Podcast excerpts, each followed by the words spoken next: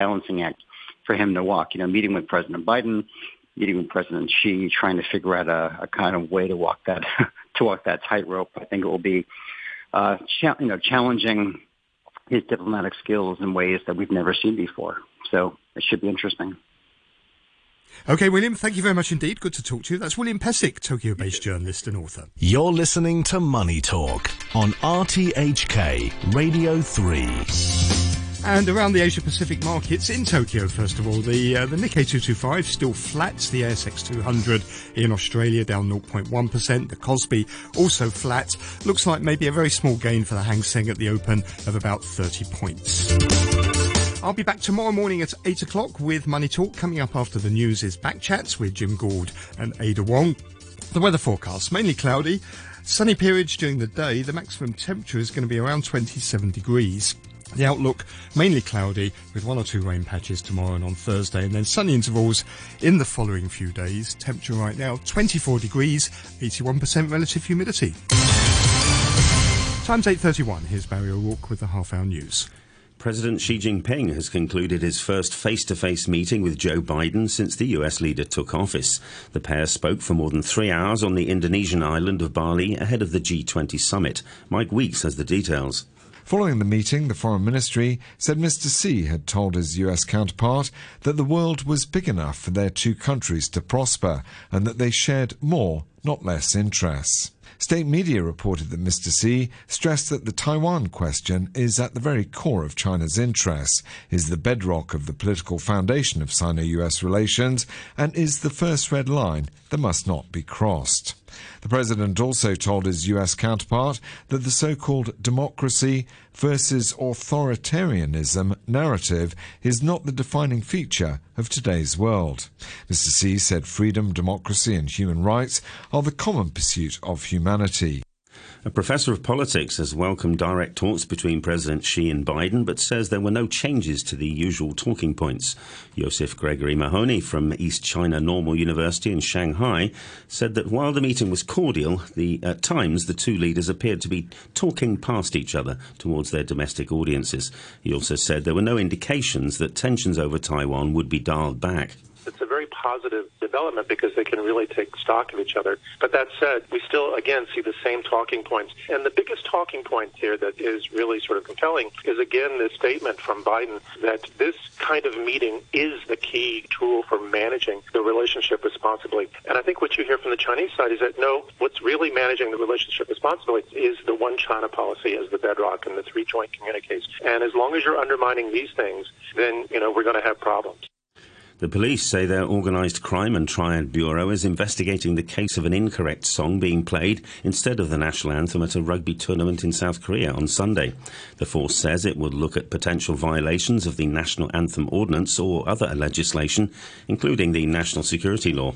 Organiser Asia Rugby has apologised and blamed human error, but Chief Executive John Lee said the case was unacceptable because the anthem is a solemn matter and officials must follow it up seriously. He was asked how the police would investigate something that happened outside the SAR. Hong Kong police will act in accordance with the law for any investigation. We will see what evidence we collect during the probe and act accordingly. And finally, South Korea says North Korean officials have not responded to their request to retrieve the body of a woman presumed to be North Korean who was found dead in July. Officials in Seoul said the woman was found near the border separating the two Koreas. She was wearing a badge showing the portraits of North Korea's late founder Kim Il sung and former leader Kim Jong il. There'll be more news on the hour from RTHK.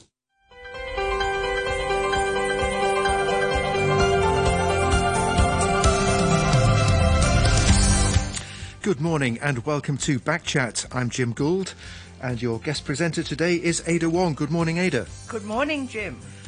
On today's programme, we're talking about uh, post COVID 19 conditions with an ongoing study finding that more than 2 million residents in the territory may have experienced uh, symptoms of what's referred to as long COVID. According to the Chinese university, about 70% of almost 7,000 interviewees said they'd had at least one persistent symptom, including depression, poor memory, and hair loss. Researchers are urging authorities to establish designated clinics to provide early treatment for those with such conditions. Meanwhile, the Baptist University has also launched a Chinese medicine rehabilitation program to help uh, people who suffer from after effects of COVID-19. After 9.15 this morning, we'll be hearing more about the Yau Ma Tei train derailment incident on Sunday. You can let us know what you think about either of these topics. You can leave a message on our Facebook page, Backchat on RTHK Radio 3. Email us at backchat at rthk.hk or give us a call on 233 266. That's 233 266. And with us uh, for the first part of our main topic this morning, we have uh, Dr. Judith Mackay, Honorary Professor with uh, Hong Kong University's School of Public Health. And also on the line, uh, Siew Ng, Director of the uh, Microbiota I-Centre and uh, professor at the Department of Medicine and Therapeutics. That's at the Faculty of Medicine at the Chinese University. Um, good morning to you both. Um, perhaps, uh, uh, Professor Ng, uh, if we could uh, come to you first. Um, so we've been living with COVID-19 and indeed uh, long COVID for what three years now, almost. Um, what are you finding that's new? What's what, what's the result of your latest research? Um, are you able to cast any new light on this condition? Good morning, Jim. Thank you for having me. So we are talking about long COVID, also known as post-acute COVID syndrome, and I think this is really one of the big issues and challenges that we in Hong Kong and probably globally are facing. So um, this essentially means that after recovery from COVID, after four weeks or so, a proportion of people continue to develop very debilitating, persistent symptoms. So recently, uh, we did a territory-wide survey of more than 8,000 people, and we were quite shocked to find that over 90% reported they have at least one long COVID symptoms after they had the acute infection. And up to now, only 20% have recovered. So that essentially means that there's still another 70% who have persistent symptoms. And some of the top persistent symptoms that really lingers on in these people really can affect their work and schools and children. For example, uh, the top ones are poor memory and poor concentration, also known as brain fog. Some people may get mood disturbances with depression and skin conditions such as hair loss. So these are quite um, worrying, I mean, for us because the exact cause of why some people continue to get long COVID is not completely known. But about six months ago, our group has looked into what we call the gut microbiome of these patients, the long COVID, mm-hmm. and we found that the microbiome, which is the good bacteria in our gut, are missing, which means that they can't control our immune system in a good way, and it can predict who may or may not get long COVID. So this is one clue whereby we may be able to boost certain good bacteria in the human gut to reduce the long COVID symptoms. Of course, the second approach would be vaccination. It's also important to reduce long COVID symptoms. I think we need a very multidisciplinary and holistic approach to try to prevent long COVID in those who may get it and also to treat long COVID. Mm. At least now we don't have a cure. It is a very high percentage, isn't it? 70% of people are reporting a, a, at least one persistent symptom. Um, presumably, then, given the, the vaccination rate among the population, most of those people uh, will have been pretty much fully vaccinated. Absolutely. So, as mentioned before, vaccination has been shown to reduce uh, or reduce the proportion of people with long COVID. So, for example, if you had, you know, one vaccination, maybe 42% may get. If you had two doses, it may be down to 30%, mm-hmm. but this rate is never 0%. So that means that even with vaccination, it may reduce, but there's still a proportion who may be more elderly, the females, those at high risk with comorbidities, certainly still have um, some long COVID symptoms. I think one of the issues is how this affects the society because we see in our survey that more than 50% report that it affects their work so going to the employment and not being in the state of mind, having poor memory. certainly, and children, about 10 to 20 percent may have long COVID symptoms, and they may miss schools because of that. So we are trying to roll out certain things for prevention. So, for example, UHK developed a microbiome immunity formula a year ago, and we did a clinical trial. And the initial data showed something simple as in replenishing the good bacteria in the human gut may have some hope in reducing the long COVID symptoms, or at least reduce it to a certain extent where it does not affect the quality of life. Um, Dr. Ng, so many people are having long COVID. Do you think that um, their symptoms, you know, really varied and, you know, it's a varying degree of seriousness? Uh, for, for example, uh, if I have had the flu, uh, there will be a few weeks after I had the flu that I will feel uh, exhausted, uh, you know, fatigue, and also, you know, it's just not my good old self.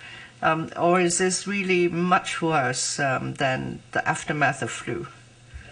Uh, that's right.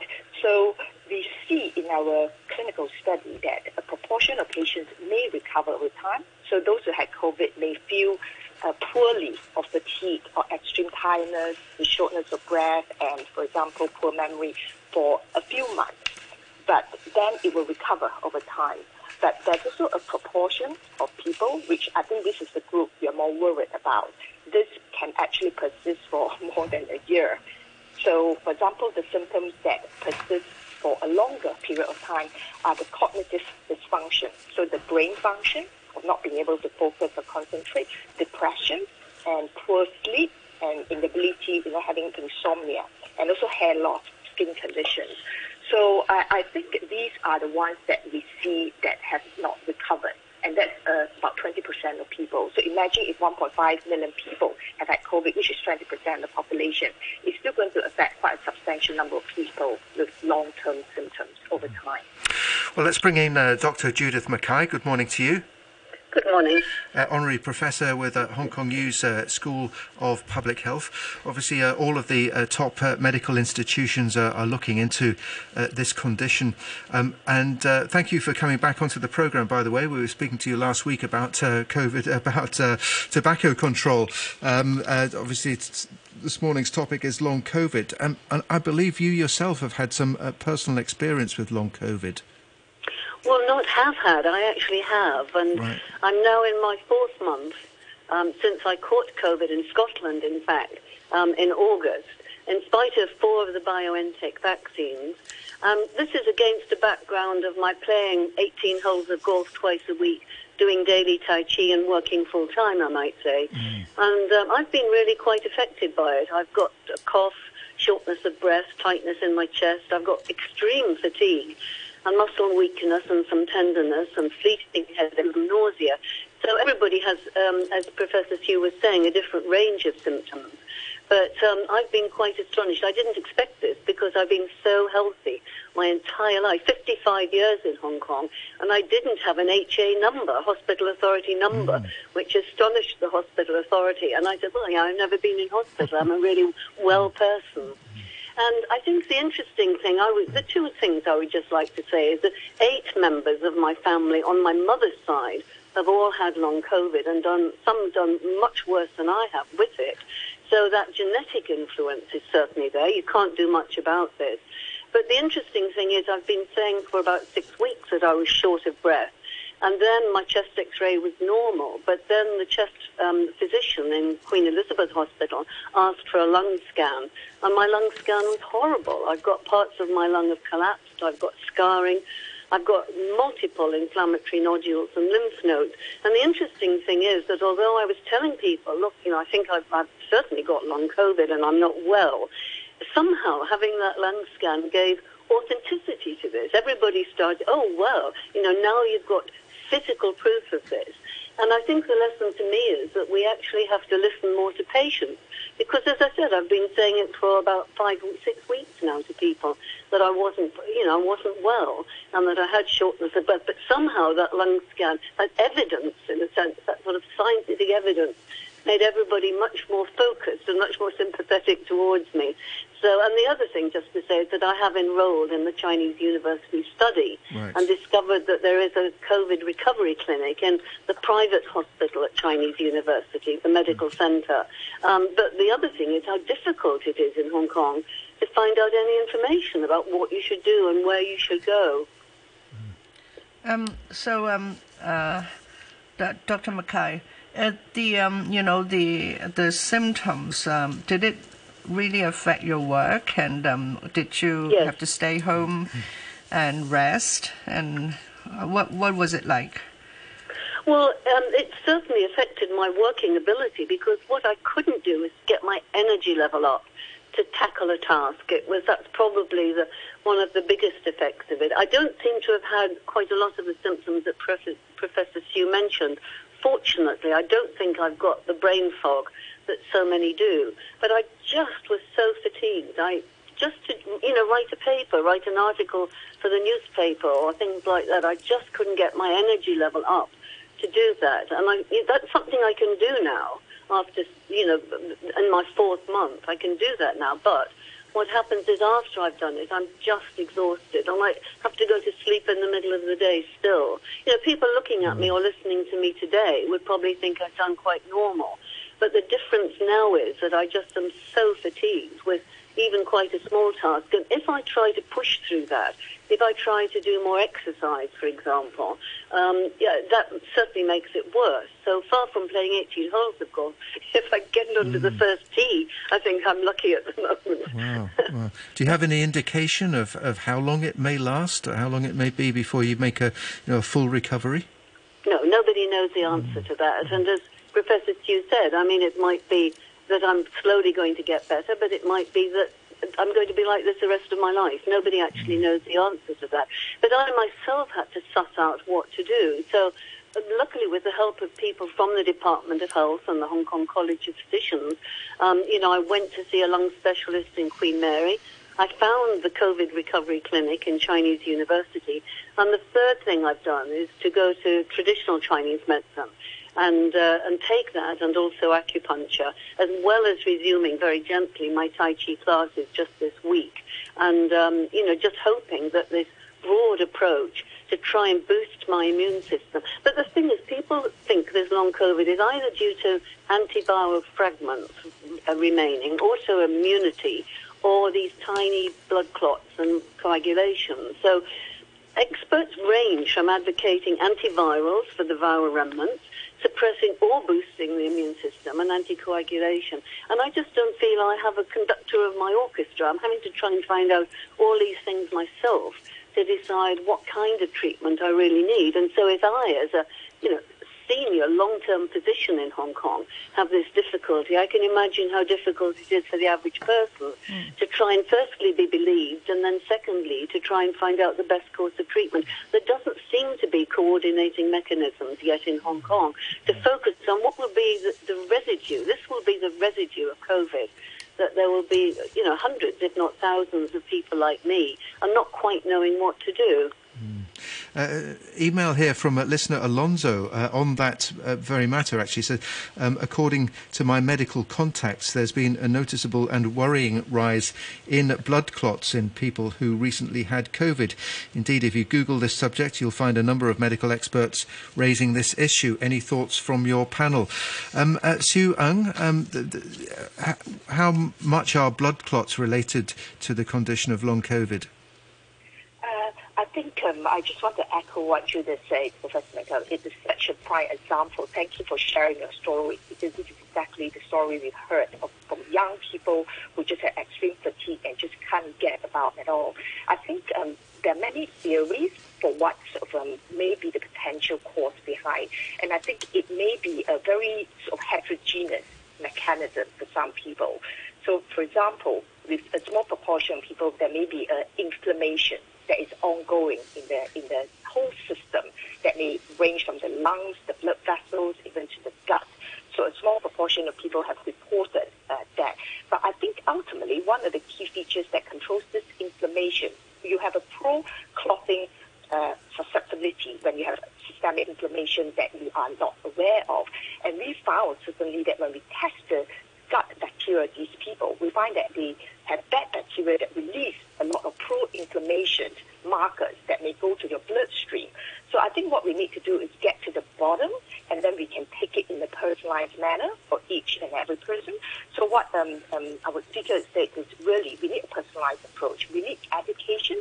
We need COVID recovery one stop whereby it gives you a holistic review. So in the CUHK Medical Center, for example, the test is to check what the gut microbiome profile is, whether this patient needs physiotherapy, whether the patient then needs a lung specialist for more rehabilitation, or even a psychologist. And we need to promote this actually in Hong Kong now, because I know that in the United States, in uh, the NHS in UK, there are lots of resources being channeled in to really help people with uh, long COVID to recover. We don't really know when they will recover, but I think we need to at least prevent or reduce this. So we are conducting clinical trials of testing different types of microbiome type formula. I know traditional Chinese medicine is one of them, and of course, you know, other types of more um, holistic approach. So this would, I believe, be, be the future until we really understand the whole mechanism behind long COVID. Yeah, um, Dr. Ng, you mentioned uh, prevention. Now, um, how would um, you know how would anybody prevent long COVID? Um, you know, would taking certain supplements or even probiotics would that help at all?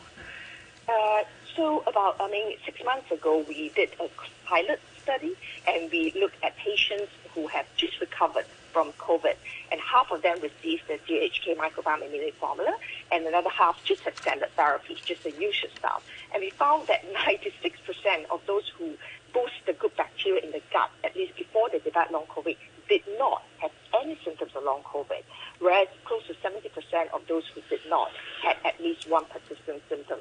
So this is quite encouraging for us and promising. So right now we've just completed a sort of 600 people randomized controlled trial. So I think this is about prevention. It is in the first four weeks you feel poorly because of the acute infection, but after that, what you can do in terms of diet, in terms of lifestyle, in terms of you know boosting the good bacteria in, in your gut, something non-invasive that can actually maybe reduce, even if it does not eliminate completely, like with Dr. McGuff's case, you still have she's doing all the right thing, but may still have certain symptoms.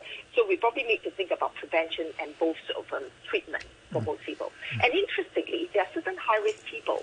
So, for example, females are the ones we've seen 60 to 70 percent from our 8,000 people surveyed are the ones who are at risk of long COVID, and also people in the age group of you know 40s to sort of um, 60s uh, in the age group, and those of course who did not have vaccination. So we need to target certain population as well. Mm. You if I could just perhaps, yes. Um, yes, if I could just perhaps add here, there are at the moment about 30 um, trials around the world you know, really serious trials going on looking at it. I think the last three years, much energy has been spent, of course, on acute COVID and on the vaccine and on acute treatment and just trying to follow the path of this vaccine. Enormous energy has gone into that.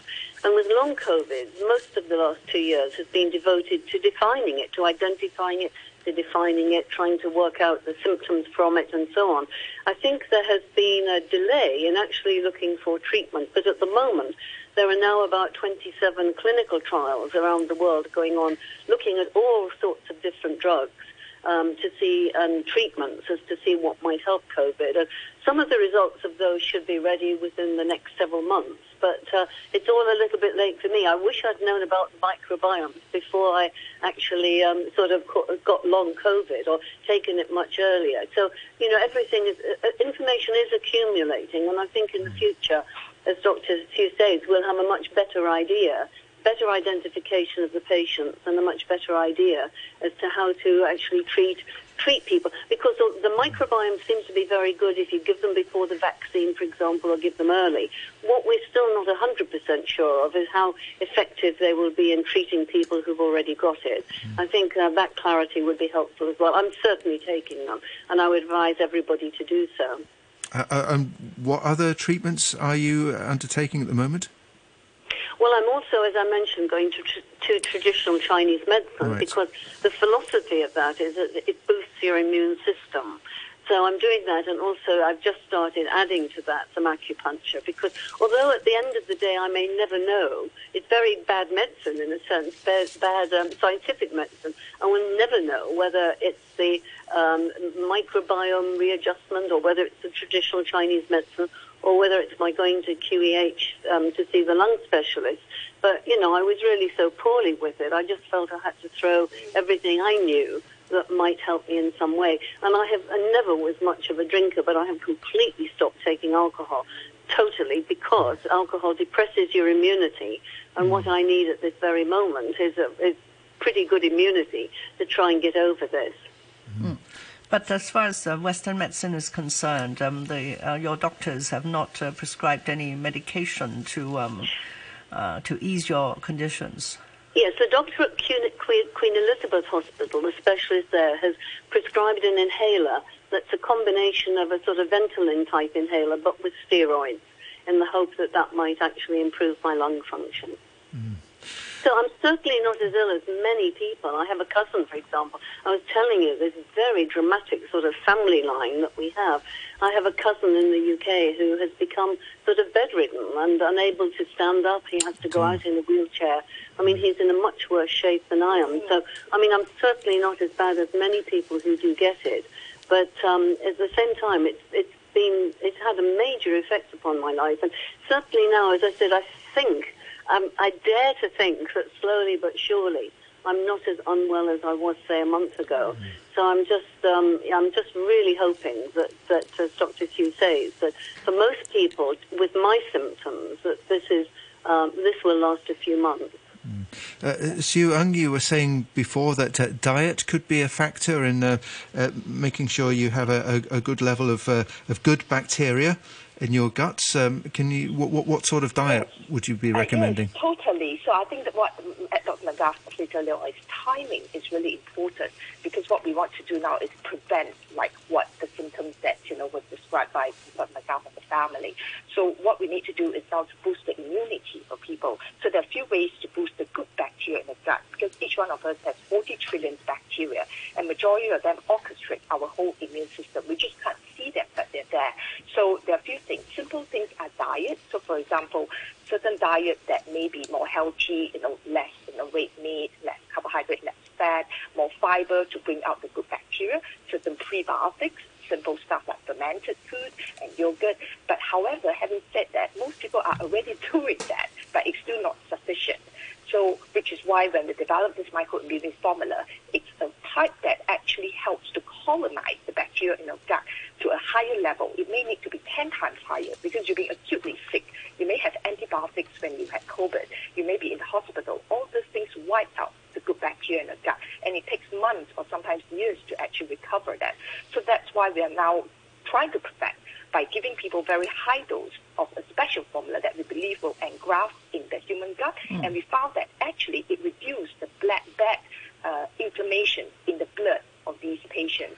And over time, they actually have reduction in symptoms. Extreme fatigue is one of the key things.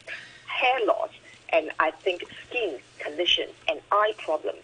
We found that actually poor quality of sleep, that has also helped. Of course, we are also conducting a more dramatic clinical study, and that is for very severe cases where the long COVID symptoms may be like what Dr. McGrath said, that cousin who just can't walk, wheelchair bound. We need to do something because there's no drug for it at the moment. So we're doing a fecal microbiota transplantation. So we get the healthy people's gut microbiome because they need mega doses that are safe, and then we transplant it in a non-invasive way to change the bacterial profile. And in fact, we're beginning to see quite early promising results. For example, people who have insomnia, who just can't sleep for months after COVID, their sleep quality and their mood mm. actually improve. Right. So we believe that the gut-brain is also interacting. Yeah, very quickly on the dissemination of this very valuable information, do you think the government uh, should do more, or is the Department of Health taking the lead? Uh, I believe uh, to actually be doing this, like what Dr. McGrath said, everyone is now looking at this direction, and I think we need to have a concerted effort and coordinated effort at sort of probably four levels. I think the first level is to educate, which is great having this platform like here and many other platforms in the media to help tell people this is true, this is real, this is this is not people making up, not wanting to go to work. And then we need a proper assessment by the mild symptoms, like the general practitioner. And then I think for the more severe one, where we need specialist care, we probably need a more um, um, um, coordinated and ease and convenient way of people being going to a one-stop clinic. So the CUHK Medical Center is one, but we probably need more of these, whereby people can just go there and they have a one-stop of testing different things out, and then think about what approach they may need to, for that. Okay. And then the third part is, of course, the last but not least, the recovery. Okay, thank you very much for speaking to us uh, on the programme this morning. That was uh, Siew Ng, Director of the Microbiota I-Centre and Professor at the Department of Medicine and Therapeutics at the Chinese University. Um, uh, Judith Mackay, uh, please stay with us. We're going to take a short break for the news summary. We'll be back at three minutes past. The uh, quick look at the weather. It's 24 degrees at the moment, humidity 81%. evidence we collect during the probe and act accordingly. You're listening to the news on RTHK.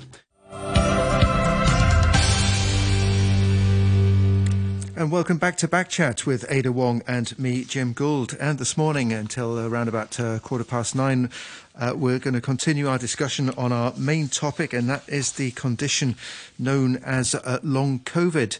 Uh, we have uh, with us uh, Dr. Judith Mackay, who's an honorary professor with Hong Kong University's School of Public Health. And joining us now also on the line is uh, Dr. Vivian Wong Tam, who's an honorary professor at Hong Kong University School of Chinese Medicine and also honorary president of the Hong Kong Association for Integration of Chinese and Western Medicine. Um, uh, Dr. Uh, Dr. Vivian Wong Tam, good morning to you. Hello. Hello. Good, morning. Thanks for thanks very much for joining us. You're Um, welcome. Uh, okay, uh, well, uh, as you know, we still have uh, Judith Mackay with us, who is explaining to us before the break that she's actually been taking uh, traditional Chinese medicine to, to deal with a, a long COVID condition. Um, you're in an interesting position uh, with your Association for the Integration of Chinese and Western Medicine. Um, how are you advising patients, and what, what, what do you think people should do with long COVID? How are they going to? What's the best way for the condition to be tackled? Right. Yes, I understand that a lot of people are actually not sure what to do. And uh, actually, with my background, actually is in Western medicine, so I look at the uh, whole process from the acute infection to uh, the rehabilitation uh, in the same manner. All right, so we, we actually have to look at the pathophysiology from Western medicine viewpoint uh, and then find out why there is this prolonged complication. So the basic thing is there is what is known as microvascular thrombosis, and that is uh, clotting of the small vessels due to some immunological changes, and also due to inflammation of the um, inner layer, the endothelium of the of the vessels. So this would affect actually any part of the body, and that is why the complications, long-term complications, actually may cover uh, different parts or different organs of the body. All right. So, so therefore, with that as the background, then we look at Chinese medicine, and then discover indeed, uh, actually during the acute phase, there are many Chinese herbs that are um, specifically anti-thrombotic, immunomodulating, anti-inflammatory, and more importantly, antioxidation. So that that is the oxidative stress that would give damage to the um, the tissues. And there is one thing that is called um, uh, um, ischemic reperfusion injury. That is to say, when you have ischemia means uh, lack of oxygen actual uh, blood. So what, when when something is blocked, um, you, you would have some damages, and then uh, the body would actually reproduce something to re- reperfuse the, uh, that part that is injured. But by doing so, you have these uh, oxidative uh, uh, problems that would prov- actually uh, produce the injury.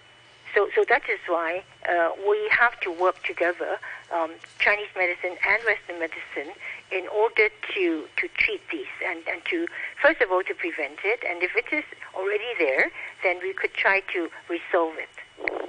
Yeah, um, and uh, uh, good morning, Dr. Vivian Good morning. Wong. It seems that um, uh, you know for the treatment of long COVID, um, uh, people are turning to Chinese medicine, and um, as Dr. Judith Mackay said before the news, uh, she's taking Chinese medicine, also acupuncture. How um, how um, you know how are uh, the doctors doing, and do you know that um, uh, they are now uh, integrating well and collaborating well? You know what sort of um, hurdles uh, do you see? Uh, you know, in the integration of Western and Chinese medicine, in particular in the treatment of long COVID, which uh, we believe uh, millions of people might be suffering from. Right. That that indeed is, is the major problem. That uh, we are not working to, together very well, even in Hong Kong, and that is some of the things that I've been pushing, you know, for the past six months or so, uh, because I know that it would help the, our patients. There's so there are so many of them suffering from these symptoms. So uh, the the main thing is uh, you talk about two things. One is acupuncture. Maybe that is easier. Uh, I think most Western doctors uh, would uh, trust acupuncture and uh, they could uh, easily accept that because there are loads of uh, scientific evidence to show it. And you see, with uh, long COVID, there is one uh, very important point is about the autonomic nervous system. So it would uh, produce like sudden rises and falls in blood pressure or the, or the pulse and uh, dizziness and things like that, uh, which uh, some people think, oh, this is just psychological, but it's not. And so, how do we actually treat the autonomic nervous system, like the vagus nerve? So these are very well documented. You can use acupuncture to do that. So, so this is one thing I, th- I hope, uh, you know, uh, people listening uh, could actually, uh, if you have those symptoms, uh, go to seek help uh, uh, for acupuncture. Now, the other part is the herbs. So, so according to Chinese medicine, um, they they use the um, traditional method of um, syndromic diagnosis. So they have Chinese medicine syndromes uh, in each patient. So depending on which part of the body is affected, then they, they would actually prescribe um, different um, uh, uh, formulae. And uh, in fact, uh, if you recall, um, the, the Chinese experts came to Hong Kong in the spring, and uh, they actually left with uh, a guideline on how to do the rehabilitation. And they've got everything written down. Different types of syndromes, you give um, different herbal combinations. So if people are interested, you could just download that and go to your doctor and say the, the, which one fits me, and uh, we could uh, actually uh, uh, try to use those as well. So, Judith Mackay, do you feel that there's a, a lot of potential for a, a combination of treatments in, um, you know, dealing with long COVID? Judith Mackay, hi. Still I- with I've us? never- Yeah. Hello? Yes, Yeah. I've never taken traditional Chinese medicine before, so I mean, this is something quite new to me. But I think I was at the point of really being, um, yeah, I'm sorry to put it quite so baldly, but really almost willing to try anything to try and start feeling better. But I think I think it has it has helped. Of course, there's no quick fix for this. It's rather like smoking. There's no quick fix for the tobacco problem. There's no quick fix for this COVID. And I think any improvement is really measured over months, and if um, if not longer. But um, you know, I'm really hopeful that I'm covering my bases, so to speak, by having some Western medicine, um, some um, uh, uh, of the microbiomes that we were hearing about earlier. I'm taking billions of these microbiomes from my gut every day, and then also trying tr- traditional Chinese medicine and acupuncture. And I feel that, in a sense, I'm covering my bases by really trying to combine all these methods into my recovery. Hmm. And like you say, trying to boost your immune system by like, not having alcohol, for instance. Absolutely, hmm. yes, hmm. yes. I mean, we we've known that for a very long time that alcohol depresses the immune system, and is in fact is even therefore linked with the development of cancer. So, alcohol and COVID are, are not uh, not compatible. All right, maybe Jim, uh, it would be useful since Judith mentioned about uh, the gut microbiome. There is quite a lot of evidence on the um, effect of uh, a couple of Chinese medicine that could actually um, change the gut microbiome. And uh, research has been conducted on, say, irritable bowel syndrome and conditions like that. And uh, in Chinese, it's actually Pei Wai, which is the, the Chinese uh, term for spleen and stomach.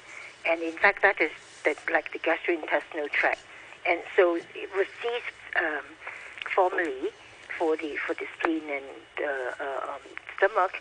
Uh, actually, it helps in um, changing the uh, gut microbiota uh, to the um, you know to the right format. Mm. I would just add you don't have to have any symptoms from your gut at all to actually um, try the microbiome mm. for COVID. You don't have to have any right. n- nausea or vomiting or diarrhea at all. No. Um, I mean, most of my symptoms are within my lungs and my sort of muscles. And in fact, we, we Vivian, we sort of covered this in the first part of the program when we had uh, Dr. Xu from Chinese University talking for the first half hour very comprehensively about the gut microbiomes. And I think that's another thing we're just discovering in medicine all the time how important the gut microbiomes are for our general health. I mean, it's being linked with many things, not just bowel illness, but things like mental health in particular. So, I mean, we're on, still on a very steep learning curve in terms of any kind of medicine, Westerners particularly. Right. Mental health is very, uh, very, very important to this. In fact, uh, the Polytechnic University actually has started, um, uh, you know, a series of three uh, research programs. Uh, you know, their Department of Rehabilitation. So they are looking at mental health, looking at, um, you know, using uh, qigong and uh, you know, mindfulness, that type of. Um, therapy for, for long COVID as well. Okay. I have, have another message here from a, a, listener. This is actually a question uh, for uh, Dr. Vivian Wong. Says uh, uh your guest on after 9 p.m. Uh, mentioned Chinese medicines which can help reduce clotting risk. Uh, can she please give specific examples of of medicines and or a website I can refer to? Thank you. Okay, so it's not so simple uh, as just going to a website or uh, telling you which formula to take. You really have to go to uh, see your uh, Chinese medicine doctor before you can do that. But it is well known, all right? Uh, you know, if you uh, see a lot of the over-the-counter drugs that actually helps you to prevent uh, stroke, prevent heart diseases, uh, heart, you know, heart ischemia. So those are the ones that are well known, well documented with loads of preclinical data on antithrombosis. That is sort of one of the strongest points. And one thing that uh, perhaps uh, people would have heard of is the, the term Angong Ngao Wang Yuan. Uh, okay, so this Angong thing is actually from Beijing and is being sold uh, over the counter for prevention of uh, uh, heart attack. And and so, but but then um, the problem is um, the one that is registered in Hong Kong is not the, the classic one that is used for treatment. So, so therefore, that is why I said you cannot just go and buy something and, and take it yourself. You really have to consult, um, you know, a, a, specialist in order to be able to do that. But, but it is actually uh, well known that uh, uh, from our pharmacological viewpoint that these um, activities do exist and they work very well.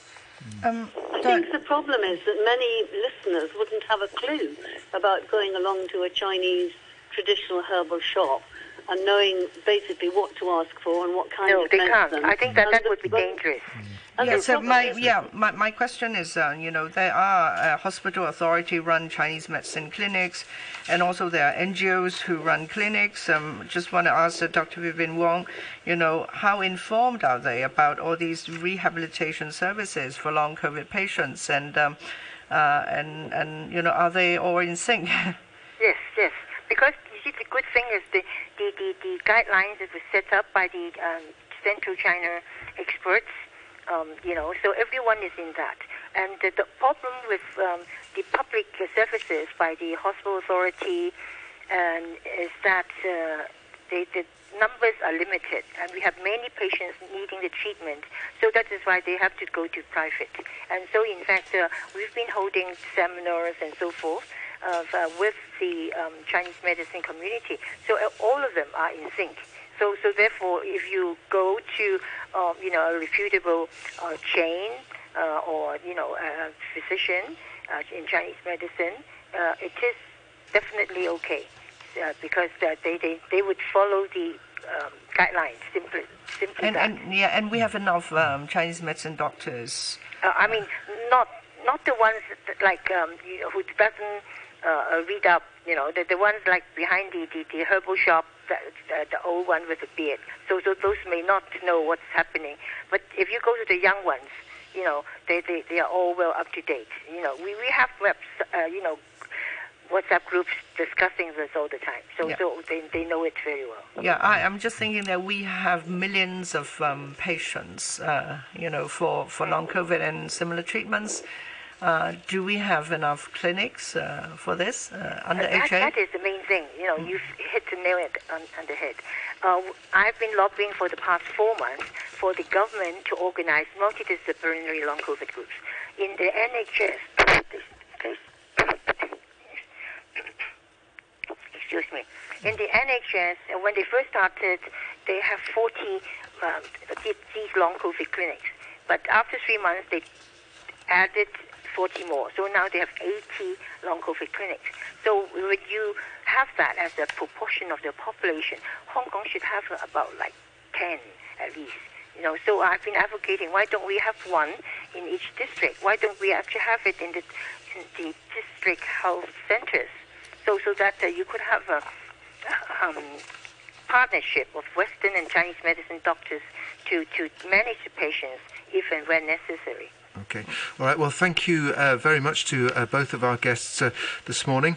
Um, that, uh, as you were just hearing, was uh, Dr. Vivian Wong Tam, who's honorary professor at Hong Kong University School of Chinese Medicine and uh, honorary president of the Hong Kong Association for Integration of Chinese and Western Medicine. And we also heard from Dr. Judith Mackay, who's an honorary professor with Hong Kong University's School of Public Health. And before nine o'clock, uh, Siew Ng, director of the Microbiota I-Centre and professor at the Department of Medicine and Therapeutics at the Chinese University. Uh, thank you uh, to all three of you.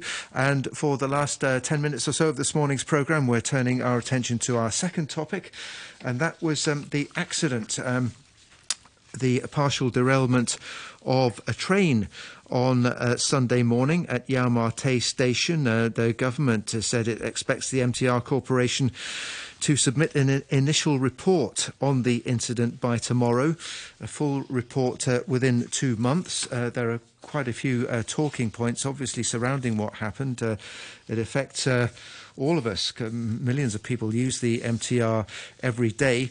Um, we have uh, with us uh, on the line now uh, Michael Tien, a member of LegCo's uh, Railways Subcommittee and a former chairman of the Kowloon Canton Railway Corporation. Good morning to you. Good morning from uh, Chinese medicine to rail derailment. Uh, that's right. Yes, quite a quite a switch of uh, topics. but, switch. but, but there, there, we are. Indeed, this this one probably could have made a, a main topic for the program as well. But um, um, yeah, please go ahead. Yes. Uh, so.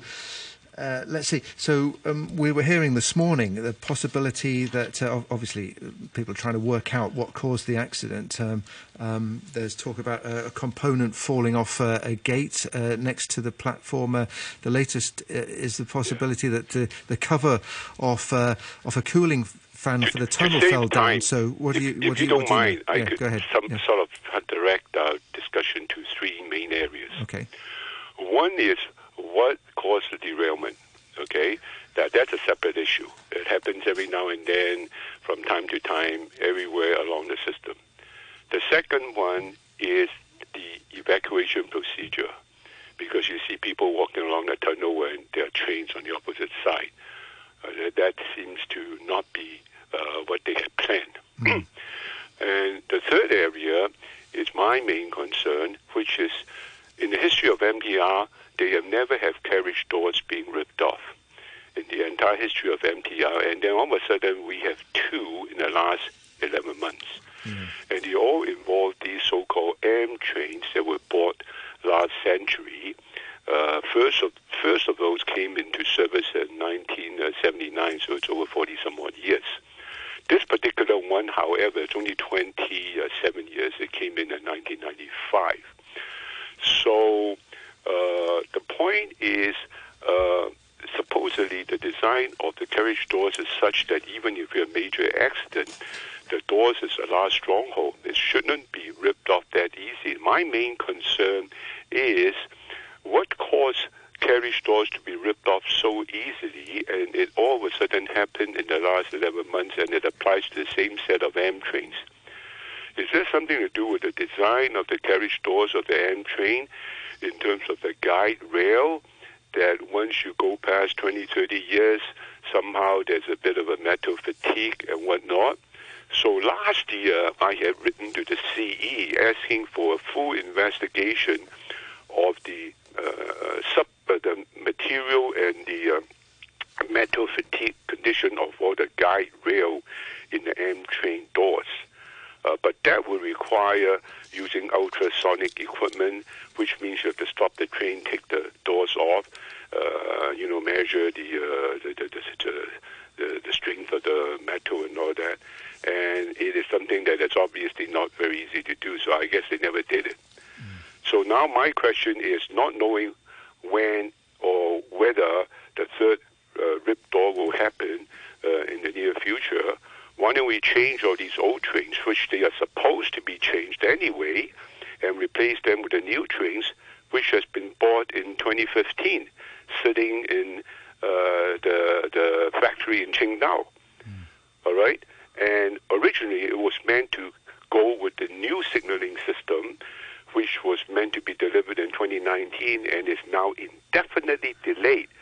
So why don't we take the new train down and replace these M trains and use the current signaling system and run it until the new signaling system is ready? Now, the original plan is that if you can do it once, you don't want to do it twice. But I think that at this point, not knowing whether the third set of carriage doors will be ripped off uh, in the near future and when, uh, I'd rather take that route. So, so Michael, you, you think that uh, these trains that have been with us uh, since the 19, late 1970s uh, should be uh, should be decommissioned, should not be used anymore? And and we have bought uh, new trains. supposed to be decommissioned, decommissioned anyway. They were supposed to be all replaced by these 93 sets of trains that was bought in 2015 but they were waiting for the new signaling system to go with a new train, so the inconvenience to Hong Kong commuter is only one time. To do what I'm suggesting, you have to inconvenience the public twice.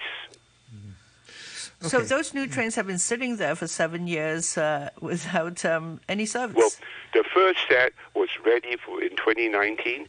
Some have been delivered to Hong Kong, and the rest is sitting in Qingdao. Okay. And I'm urging the government to take all the trains down, replace the old M train, unfortunately, with the current signaling system. So that means when the new signaling system is ready, I don't know when, they have to do another six month test and then go through all that, uh, you know, a bit of a inconvenience. I think it's worthwhile doing because I don't trust these doors. Mm-hmm. If you're a commuter, would you trust these M train doors anymore? Twice in 11 months due to different reasons, right? One is because of derailment. I talk to experts. They say even minor derailment, the door shouldn't be ripped off that easily. Mm. So is there a possibility that the guide rail in these doors are actually uh, due to, I don't know, 20, 30 years, uh, you know, in terms of metal strength and mm. all that, is uh, wearing out? Mm. Now, last year it was a light box that ripped the uh, train door off. That is even more bizarre i mean, the light boxes are designed not to be so easily ripping off a train door. A train door should be mm. sort of the last stronghold, right, mm. of a train. Right. You might think the train door should be more robust than the light box as well. So, yes. Yeah. Exactly. Um, so yeah.